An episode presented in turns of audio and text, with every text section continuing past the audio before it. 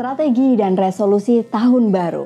Teman-teman banyak banget pasti rencana 2020 yang mungkin belum bisa terwujud di tahun ini. Tapi aku yakin inilah saatnya kita sama-sama legowo. It's okay kalau kita sedang tidak baik-baik saja. Perasaan itu valid kan? Tapi kalau kita sedang tidak baik-baik saja jangan pernah lupa untuk merajut lagi rencana yang bisa kita buat di tahun mendatang. Be flexible and enjoy the process. Aku sih ngerasa banyak banget rencana-rencana yang udah aku bikin dengan serapi mungkin, ternyata di tahun 2020 semuanya harus berubah. Dan ternyata di penghujung tahun ini aku juga dapat satu situasi di mana rencana yang mau aku lakukan di bulan depan nih 2021 tahun baru gitu ya. Tiba-tiba di Desember ini seperti mendapatkan clue dari Allah bahwa rencana aku harus mundur lagi. It's okay.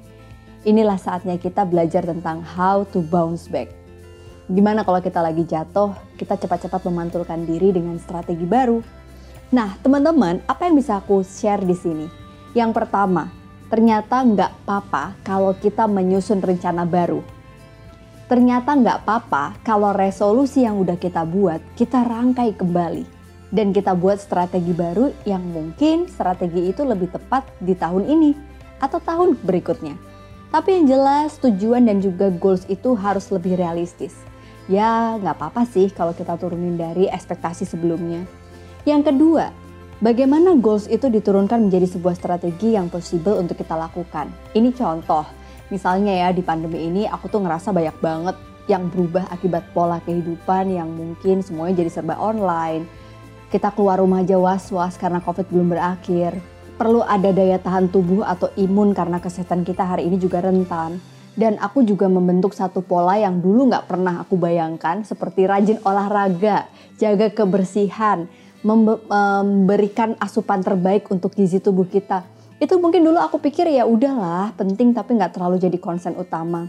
Ternyata pada saat 2020 ini pandemi, alhamdulillah justru di saat event aku semua di cancel yang secara offline, count the blessings. Aku hitung lagi berapa event webinar yang aku harus lalui dan setiap hari itu rasanya juggling dengan jadwal-jadwal yang aku nggak pernah bayangkan sebelumnya. Waktu itu aku sempat berpikir untuk tutup dulu kantorku karena semua event di cancel. Tapi di tengah webinar itu ternyata aku juga nggak boleh lalai untuk menjaga kesehatan. Tiba-tiba di akhir tahun ini aku juga harus dapat satu situasi di mana beberapa karyawan aku sakit. Dan kondisi ini yang membuat kita harus fleksibel lagi dengan rencana baru di mana banyak banget kerjaan yang aku harus handle sendiri nih. Oke, okay, dan itulah yang membuat aku jadi semakin aware sama kesehatan. Makanya di tahun 2021 nanti aku bakalan lebih banyak rajin olahraga dan ini juga sebagai salah satu cara untuk kita membuat rutinitas baru nih teman-teman. Yang paling penting adalah disiplin diri. Tapi kalau teman-teman punya self disiplin yang tinggi, ini bisa membuat kamu untuk lebih memudahkan mencapai semua resolusinya. Bayangin aja teman-teman, kalau kita punya sebuah disiplin untuk bisa mencapai semua yang kita sudah rencanakan. Salah satunya nih ya, kita punya disiplin untuk menjaga protokol kesehatan serta menjaga kesehatan tubuh kita di tengah pandemi ini. Jujur aja nih ya, hampir setiap hari aku itu webinar tanpa henti. Bisa dibayangin kan? Padahal satu sisi harus jaga kesehatan tubuh kita. Nah, karena webinar itu juga ternyata melelahkan, aku butuh healing nih. Salah satunya adalah dengan olahraga.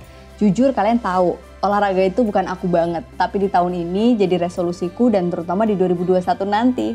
Belakangan aku lagi suka workout seperti olahraga jogging, sepedaan, di tengah-tengah webinar yang kadang-kadang waktu lapar, terus pengen makan dan gak ada waktu luang, aku selalu menyediakan cemilan. Jangan sampai kita kekurangan asupan. Nah ini salah satu cemilan yang menurut aku recommended banget ada di ruanganku dari Soy Joy. Kenapa? Karena terbuat dari kedelai utuh yang bisa membuat kita awet kenyangnya. Terus nih ya, mamaku kan punya genetik uh, diabetes nih, mamaku diabetes dan ternyata aku juga harus memilih asupan yang aku konsumsi. Nah, dengan mengkonsumsi kedelai melalui soy joy, ini solusi juga nih karena kedelainya bisa menjaga gula darah kita lebih stabil lagi. Nah, kalau solusi untuk masalah hidup kamu, tanyakan pada ahlinya atau lubuk hati kamu yang paling dalam ya. Oke teman-teman, aku mau uh, cobain dulu deh ya Soyjoy terbaru karena Soyjoy ini mengeluarkan varian terbaru nih, yaitu White Macadamia. Ini enak banget. Agak susah sih nyarinya, tapi rasanya kayak white coklat gitu dan bikin ketagihan. Jadi kalau lagi webinar gini, tugas aku banyak, aku harus uh, online juga setiap hari. Aku selalu mengeluangkan untuk makan soyjoy.